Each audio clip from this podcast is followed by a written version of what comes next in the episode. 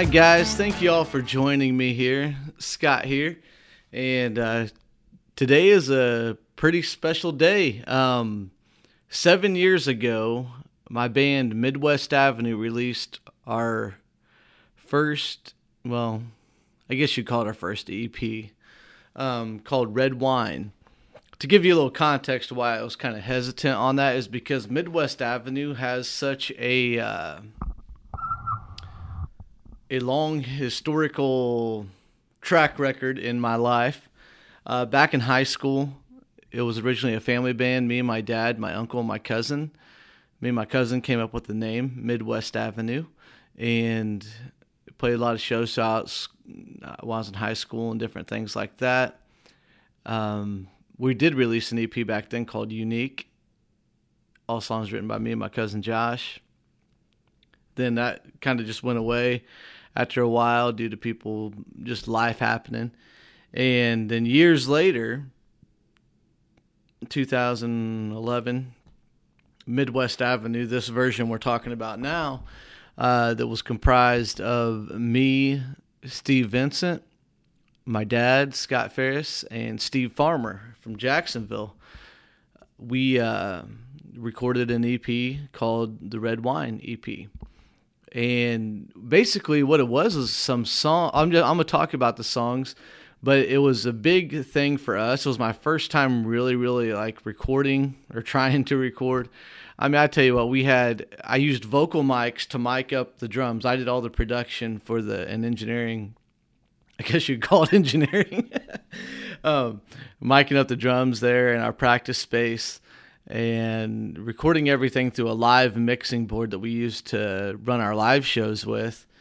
Then I went back and re-recorded the vocals. I had recorded a scratch vocal for every. A scratch vocal is basically, um, it's it's you singing the song, but it's not always your best effort because if you're doing, especially if you're doing a recording session all in one day, uh, you definitely want to do the scratch vocal and not like put your all into it because you want to save your voice for the actual vocal recordings.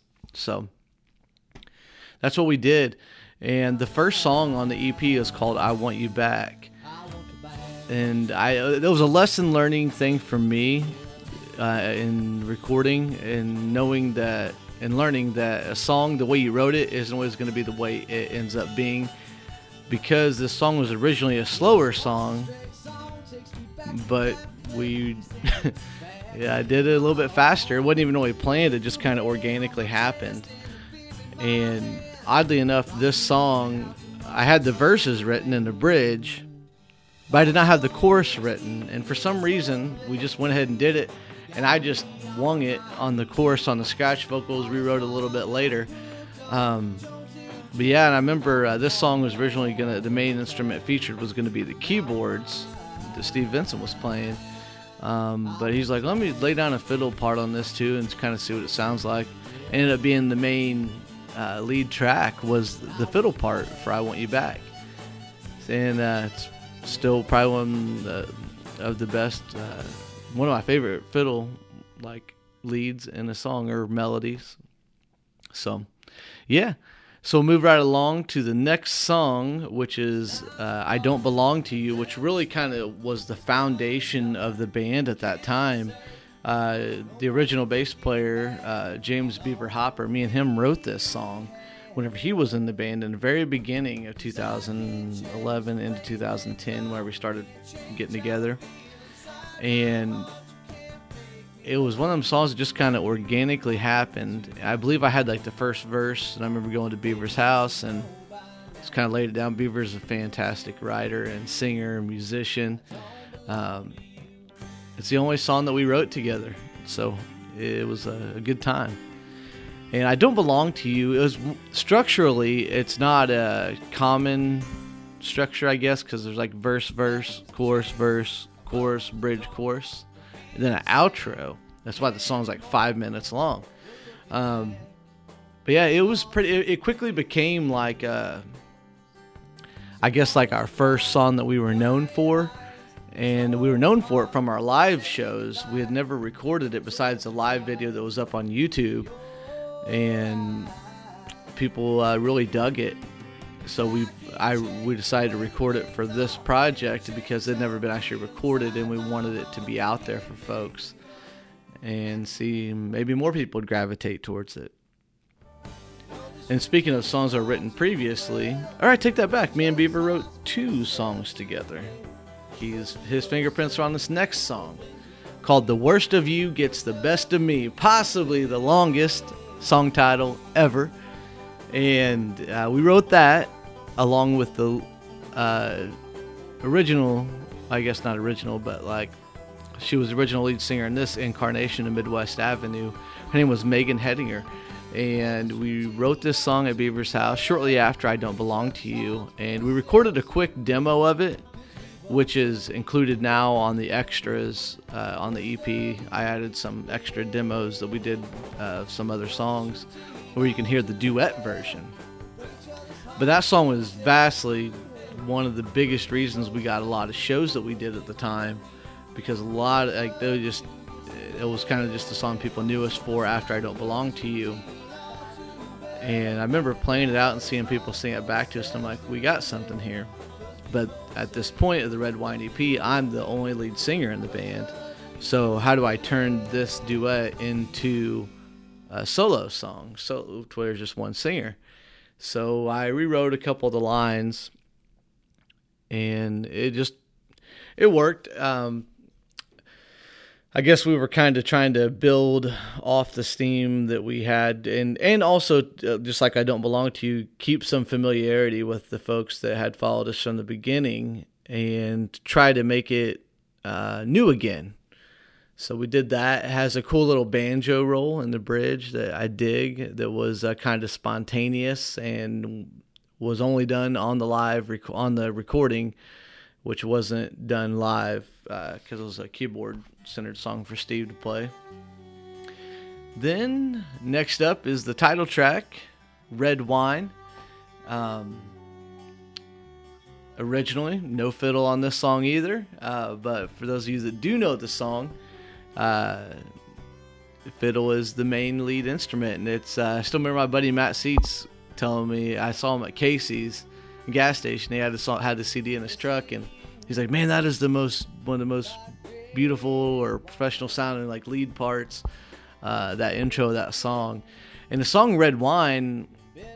On the flip side, like "I Want You Back" was supposed to be a slow song. "Red Wine" was actually a faster song that we slowed way down, which happened organically during recording this. And I think it really benefited the song in making the choruses easier to understand vocally, for one and uh, that was Steve Vincent doing the backup vocals with me on there. And hearing back like me sing these songs, like it's like I, I was a different singer then. I was it just you you change as you progress and get older. And my voice had more of a softer tone on this uh, EP, if you can. Uh, to me, that's what it sounds like. Now, to you all, may just sound just like regular old me all the time. So I don't know, but to me, that's that's that's what I get. And then I remember I didn't have a bridge written for this song, so I combined the two pre-choruses together to make the bridge. Um, lazy songwriting, looking back, but hey, it worked for the song. Then uh, the final track is "Wrapped Around Your Finger." which was was not a song that we were playing live at the time. It was a song I had just written as we were starting this project, and I really all I wanted to do when I wrote this song, I had an idea of everybody was mentioning Johnny Cash in songs because he is the man at this time, and uh, a lot of people were using his name in songs. So I'm like, I wanted to write a song that had the words uh, Johnny Cash T-shirt, and then I'm like, okay, meet a girl at a bar. She's wearing a Johnny Cash t-shirt. Boom, boom, boom. She had me wrapped around her finger. Oh, here we go. All right, there's a song. So wrote that all. And uh, the hand claps you hear in that were uh, just one of the things in post-production and mixing down. And after I did the vocals, I'm like, that there needs to be some hand claps in there because hand claps are just fun in songs. And uh, so I did that. And we got the whole thing mixed down. Uh, and then we released it um, out of the gate, a lot of the local supporters went out and nabbed that off iTunes. And on the new country records, that first week that were released, we got up to number 30, which uh, was pretty huge. Still is. Um, for being recorded in the basement having low production value. Um, it is what it is. I mean, it was a pretty like raw and organic product for sure. Um, not as polished as what you would hear these days. But like I said, that was seven years ago, and uh, we re-released it in uh, 2018, uh, which is now up on Apple Music, Spotify, and all that good stuff. Where you can go hear the original five tracks, plus there's like I think two extra demos on there. One being the original demo of "The Worst of You Gets the Best of Me," the duet version with Megan, and then a song that was never uh, released or recorded. Uh, it was a demo called "Strong Enough." And then uh, talking about the uh, if you guys have if you guys have the actual CD, the graphic work, I I stayed up. I mean, just doing the mixing down of all this and uh, putting the songs together and making them one. I think I stayed up 30 straight hours doing that for two days, like 30 on, and then I slept for like six hours, and it was like another 25, 30 hours.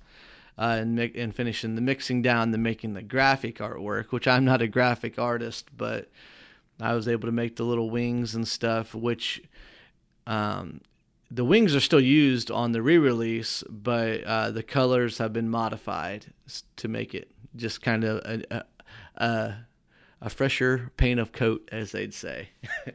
coat of paint. But yeah, that is the Red Wine EP, and I wanted to make sure you guys uh, kind of heard the quick version. I know in the pre in some previous stuff I've uh, talked about that, and I think that's about all for the Red Wine EP. So I uh, appreciate you guys listening to me uh, kind of reflect on what happened seven years ago and those songs ended up uh, really helping us out with a lot of shows and uh, getting the ball rolling with the band. So that was the Red Wine EP, and I appreciate you guys' time.